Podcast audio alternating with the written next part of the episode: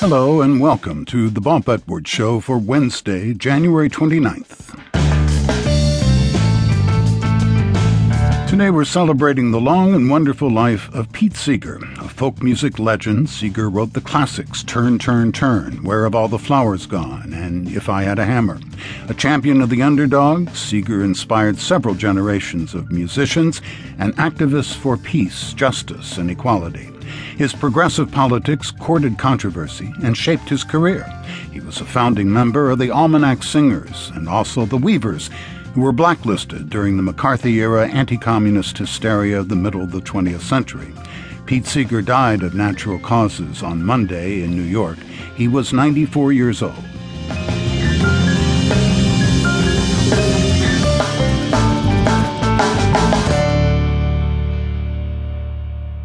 I spoke with Pete Seeger in 2008 when he was the subject of a documentary which aired on PBS as part of the American Masters series.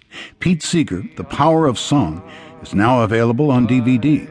Here's how that program begins Seeger, in black and white footage, leading a sing along of Jacob's Ladder. I don't hear you. We are climbing. Pete Seeger he had this amazing ability to, to look at a group of people and to make them all sing uh, parts of the song. And, and he you know make a, a, a orchestration out of uh, a simple little song with everybody in the audience uh, singing whether you want to or not. You find yourself singing a part. And it'd be beautiful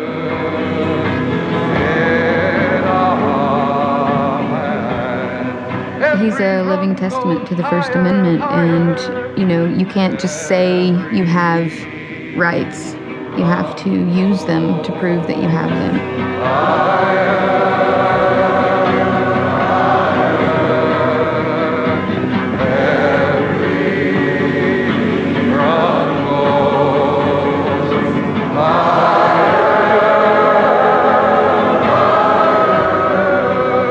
Pete stood for justice. He had powerful enemies who wanted that voice of justice to go away, but he stayed and kept singing.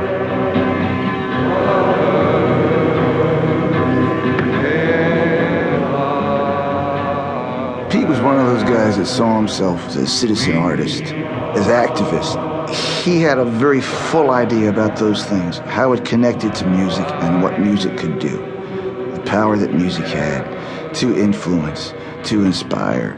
And that's the power of folk music, and that was the power of Pete Seeger.